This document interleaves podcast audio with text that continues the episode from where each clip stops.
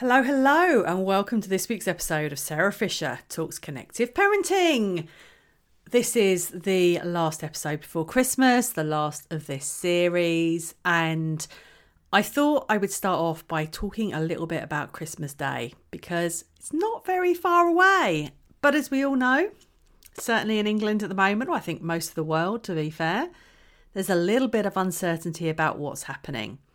So, on top of the usual um, heightened emotions at this time of year the excitement, maybe the worry, the anxiety, the happiness, the, all of those different emotions that we all feel, children and adults.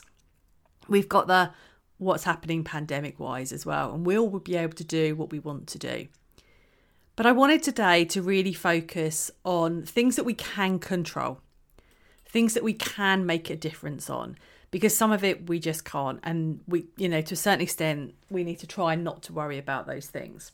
So i thought i'd think about christmas day this week because last week i talked about kind of the run up to christmas and how we can help it. Today i thought about i thought i would talk about even christmas day. So why not have a pj day? Who says you have to be in your best refinery and doing it all properly? If you want to have a pj day and you want to kind of stay at home just with immediate family and have a PJ day, have a PJ day. It's brilliant. And you know, one of the I'm going to find the silver lining in what's going on with this pandemic. But the silver lining last year was that actually lots of families, well, we had to, didn't we? We had to spend Christmas with just our immediate household. And so many families I spoke to afterwards said, oh, it was so much easier. It was relaxed, it was laid back, there wasn't the pressure of having to go to family and behaving in a certain way or doing this and or you know having family here and the stress that that brings and they had kind of PJ days on Christmas Day and really chilled out and it made a huge difference. Now, I think we can get away with using the pandemic this year as well and say, do you know what? We don't want to come over a bit worried. We want to make sure everyone stays safe and do it that way. So, why not have a PJ day? Second thought is if your teenagers don't want to come and sit at the dinner table with Christmas, maybe think about not making them. I know it's the one meal of the year where we think, oh, everybody should be together. We should all be sitting down and having a nice meal. But if it's really stressful and no one's going to enjoy it, I don't think there's really any point. Now, and there might be younger children as well, might feel the same, you know, and you might go with actually having meal on your laps in front of whatever junk is on the telly on Christmas Day do what works for your family, enjoy it and have fun rather than put pressure on yourself to make it look like an Instagram life. Because let's be honest, most people don't have an Instagram life. The next thing around food really is think about what you're going to eat on Christmas Day. Do you have to have a full roast on Christmas Day? Maybe it's easier to have it on Christmas Eve when there's slightly less emotions in the house or, you know, things are slightly different. Maybe you want to just have a buffet and have a kind of, you know, pick and help yourself throughout the day kind of event going on. Maybe you want to have a takeaway, have something delivered. I know there's plenty of takeaways open on Christmas Day or have it delivered the day before and heat it up. Um, I'm all up for a curry on takeaway. Uh, on Christmas Day, I'd, I'd, never get away with it, but I would love a curry. and, um, but I think, you know, we don't have to have a full turkey roast or whatever it is you have. Make it simple and easy. If that's going to make everything more relaxed in your household, it's much more fun that day. The next thing is to think about, and I kind of suppose this feeds on from my first few tips. Think about lowering expectations. If you want this perfect day that you could Instagram every moment of, you're putting an awful lot of pressure on yourself and your family. I don't believe many families have a perfectly Instagrammable full Christmas day. Um, but, you know, do what works for you and your family. And yes, that might mean that your idea of everybody sitting around the dinner table having a lovely Christmas dinner or all sitting around the fire opening your Christmas presents together nice and calmly and one by one and making sure you know who's given who and all of that kind of stuff it might mean you need to lower it, but actually, if it means it's more enjoyable, then maybe that's better. And it doesn't mean that over the years you can't get to that point. But if you're not at that point now, don't put that pressure on yourself. Um, because I just I think you're making it hard. And I'm not I'm not saying don't do it. I have just said don't do it obviously, but do do what works for your family and build up to where you want it to be rather than trying to go up and getting it all perfect first thing because I promise you my Christmas day is not instagrammable all day. Um but it is very low key, it is chilled out, it is relaxed. Uh, because that's what works for me. I'm not a big, you know, fan of Christmas in that respect. It's about family time for me, and it just takes the stress away.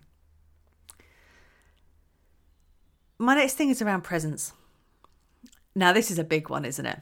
If you are that family that all want to sit down together and open your presents, fantastic. If your kids can manage that, that is amazing. If the thought for your child of not knowing what's in their presents is too much, but you want to see that magical moment when they open it, go, oh wow, it's amazing, then you might need to find some compromise in that. You might need to tell them what one of their presents is to help reduce the stress, or even all of them.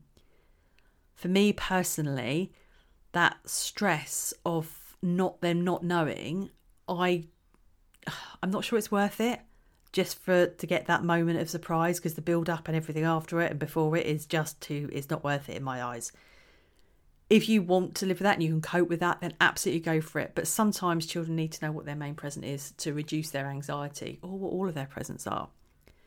You might want to spread presents out throughout the day to make it a bit easier so they might actually play with everything because you know what it's like. Otherwise, they open everything and they play with it all for 10 seconds and then they've forgotten about it.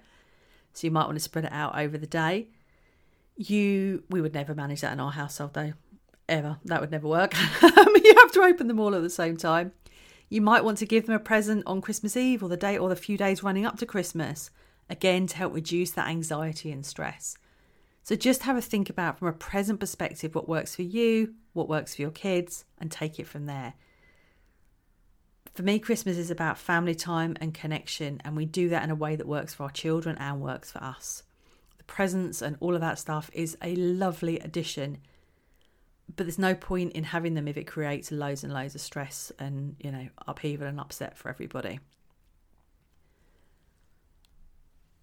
the next thing I want to talk about is building in kind of sensory stuff into your day. So maybe that is, you know, get outside and have some fun, kick the leaves, jump in the muddy puddles. If it's snowing, please, please snow. I do love a bit of snow. Um, you know, get outside and play in the snow. Go to the park, take the dog for a walk getting outside, that regulation, that activity just helps reduce any stress within our bodies and helps us regulate. So that can be really good to do on Christmas Day. It's great for us and it's great for the children as well. Other things, you know, other sensory games you might want to do on the day. Think about, you know, could you give them some fidget toys in their stocking that they can play with? Or dare I mention slime, some slime you can play with make sure some of their snacks and chewy and crunchy throughout the day and that they're drinking lots to help them regulate play kind of um, physical games with them things like um, i don't know get them doing um, sensory kind of uh, oh i can't think what the word is but you know hopscotch things like that um, that can really kind of get them moving and get some sensory impact through their body and can help regulate them. Obviously what you do is going to absolutely depend on the child. Different things work for different kids. So there is no point in you know doing something if it's not going to work for your child but just get them moving get them active. Alternatively you know and the other part of that is also for some children snuggling up under a lovely blanket watching tv eating some popcorn for example is absolutely perfect and is a brilliant regulator some children need the more physical stuff some need the more calming some need a bit of both so do what works, but build it into your day because it is absolutely worthwhile. And I would say that for every day, not just Christmas Day, but particularly on Christmas Day, it really, really does help. So, those are my thoughts for Christmas Day, really, to kind of help you have as calming and regulating day as you possibly can do. It is only one day of the year, and we build it up to make it into some sort of amazing, perfect thing where we never get it wrong. And that puts a lot of pressure on us and it puts a lot of pressure on our kids. And this year, particularly, you know, if you're worried that something might not go ahead, so for example, you've got family coming down, you're thinking, oh God, they might change their mind at the last minute. What do I say to my children? Be honest with them if you say to them, yes, they're definitely coming, and at the last minute they don't, that could create a trust issue between you and your children. They may not believe you. That might create more upset. At the same time, for some children, saying they're not coming and then suddenly changing your mind and saying they are coming creates a huge amount of upset. So for me, it's about being age appropriately honest and maybe even saying, Jay, we're not 100% sure yet. We're going to have to make our mind up nearer the time. And that's really hard, isn't it? Not being sure. I'm, you know, I'm finding it a bit strange not being able to make definite decisions and talk to them about it and be open and honest with them. I think right now, when we can't be 100% sure what's going to be able to do in a week's time, it's probably the better option than telling them something's going to happen and then it doesn't. Because obviously, for lots of our children, that's really hard to, really hard to handle. So that's all for this week. I hope that was helpful. I hope it's helped you think about Christmas and Christmas Day. And obviously, if you haven't yet, listen to last week's where I'm talking about kind of the time between now and Christmas and the run up to that time. And that will give you some ideas to help the next eight or nine days go as calmly as they can do. I will be around over Christmas in the Connective Parenting Hub, supporting the families in there. So if you do want support, you're welcome to come and join us. Um, and our free group will also remain open for help and support over the Christmas and New Year period, uh, because I know that it can be a very, very difficult time for so many families. So that is me signing off for 2021 for all the podcasts. Thank you so much for all your help, support, kind words over the last year. I know that many of you find these podcasts really helpful, um, and it's really lovely to get that feedback from you. If you've got anything you want me to cover um, and talk about in 2022, whether that's myself directly or with one of my team or one, getting a guest in, let me know. I love your ideas uh, in terms of what you'd like. Have a wonderful Christmas and New Year, and I look forward to seeing you in 2022. Bye.